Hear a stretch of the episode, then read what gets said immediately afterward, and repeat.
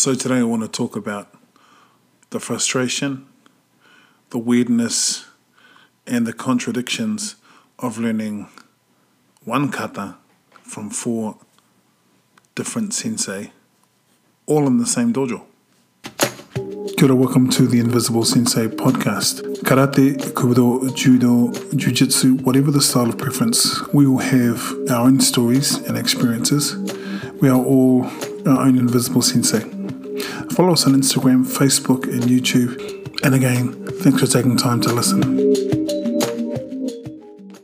I don't think I was a stupid kid, but I do think I was, let's say, hmm, I was not overburdened by an abundance of in depth thought.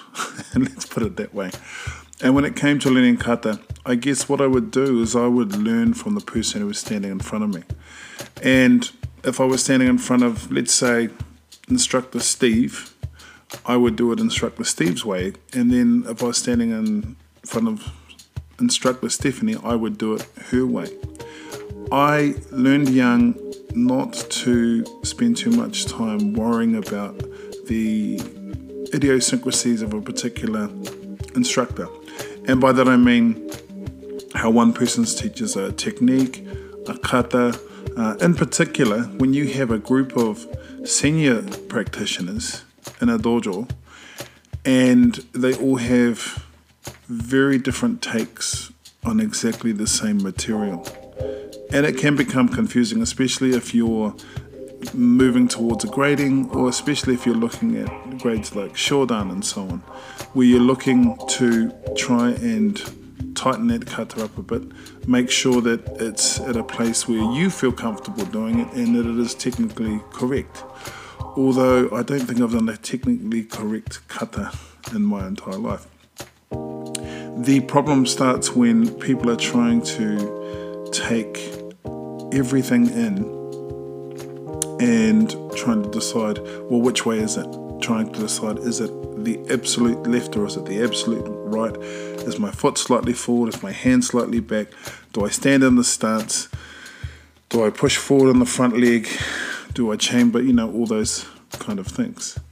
And that was evident to me early on in my own instructing experience when I had a group of students who, and I was away, I'd gone overseas and was working away for an extended period of time. So I had students who were training with other sensei within the dojo, and they were getting what they felt was conflicting information. And I guess I really think about that and go, is it about conflict or is it about that you're observing a person's take and the way that they've inter- internalized their karate or their martial arts?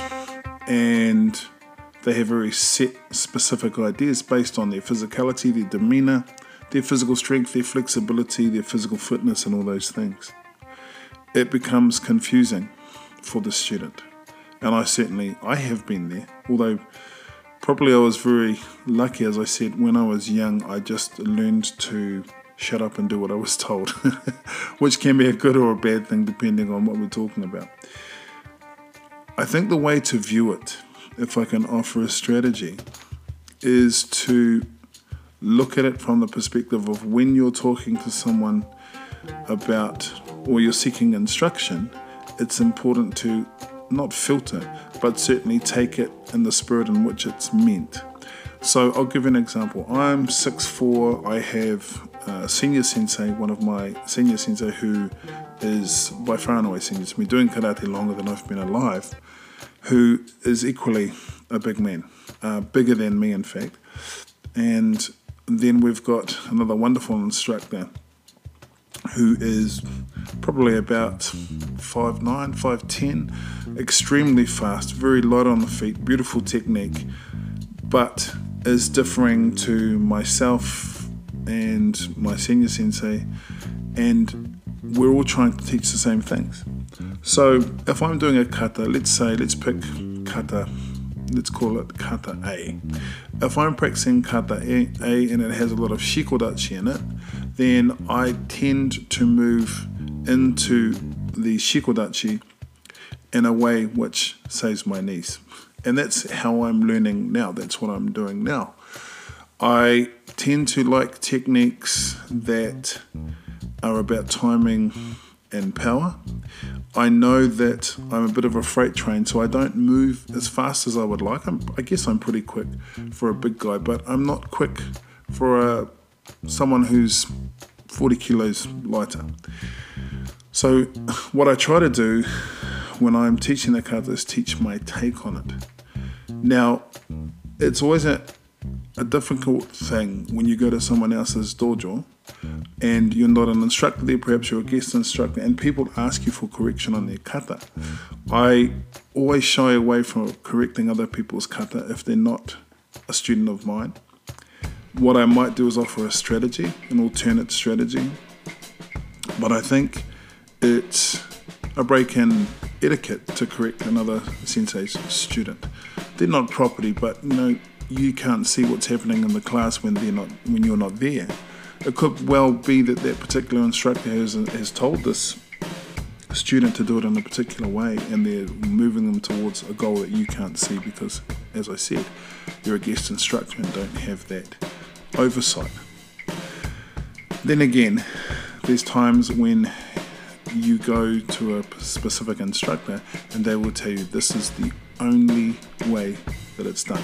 They talk in absolutes and again, I guess you have to use your, I have to use my, you have to use your critical analysis and go, is this making sense? I mean, of course, you show respect and you do it the way that you're being instructed, but then later in your personal training, it's kind of a, I guess, a chicken chow mein dish in the sense that you're picking, I know this is how I eat chicken chow mein, pick out the chicken and kind of leave the rest, which is a bit of a waste, but I enjoy chicken chow mein, so hopefully that was a decent metaphor.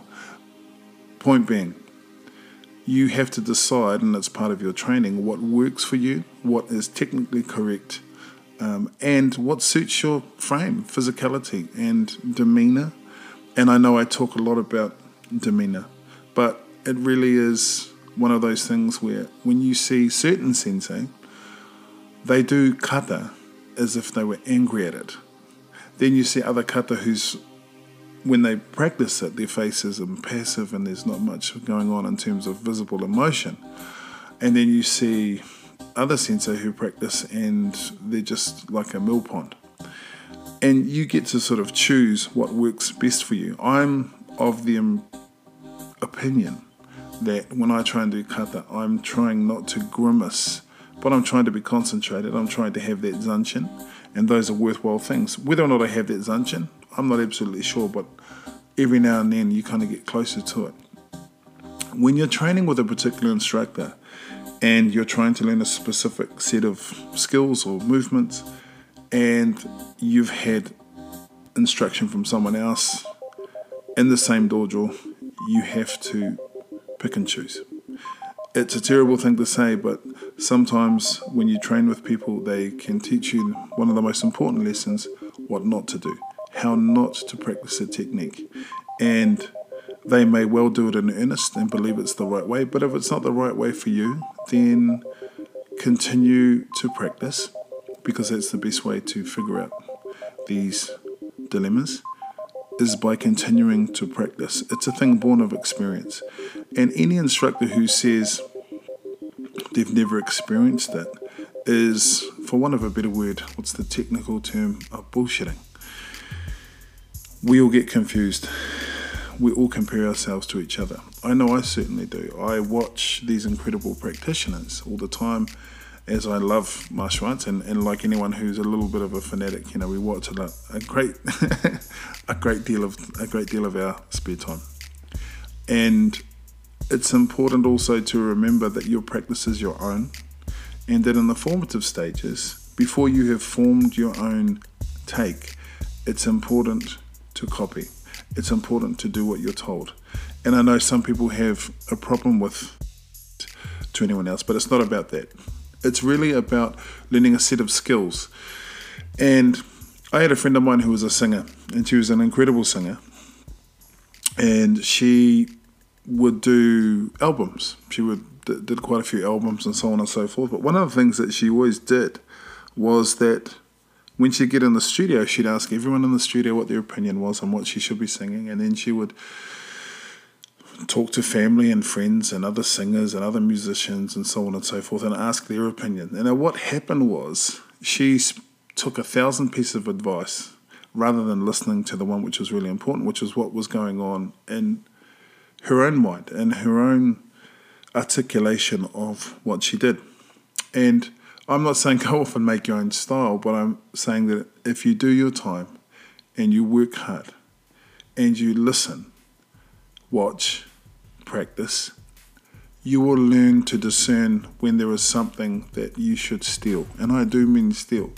You'll see things and you'll go, gosh, how did that person do that? But every now and then you'll have what my friends call an aha moment. The aha moment is when you go, oh, that makes suddenly makes sense. I had that last week when I was practicing a hikuke block, which is a, a kind of a grabbing block, well, some people call it kakuke. And I've been doing that block for, I don't know, 40 years. And suddenly I started to understand it. It was always kind of uh, not a throwaway technique, but yeah, it was just this technique. And I had an insight, which didn't rock the karate world. It's not going to change uh, anyone else's practice, but it changed mine. And I think that's what it is. It's a position of increments. If you can have patience, if you have the patience to continue to ask questions at the right time and in the right way, then you're going to be really lucky and really happy that you waited to ask those questions at the right time because you're going to be able to discern when you look at different instructors your own karate, your own path, what you want to do, where you want to go, and how you want to do it. And that's the path to continue moving forward. And it's a shuffling path sometimes. Sometimes it's a 20 meter sprint. It's never a 100 meter sprint. Well, not for me. Sometimes it's a shuffle. Sometimes it's a purposeful stroll. Sometimes you're standing still. It can feel like you're standing still. But I think if you look to try and enjoy what it is you do, and don't just take the idea that you're having to be a specific instructor. You have to, I know for me in my younger days, there were specific instructors I modeled myself on, and I would try and copy them. But now I've gotten to a point where I don't try to copy, I just try to emulate qualities that I like. Whether or not I do that successfully, well, I leave that up to you. But I want to say, don't lose hope if you're in the position of you're getting a lot of good information from a lot of well meaning people, your seniors, We've all been there. You can do it. Have a Coke, sit down, take it in a cup of tea, whatever, and filter through.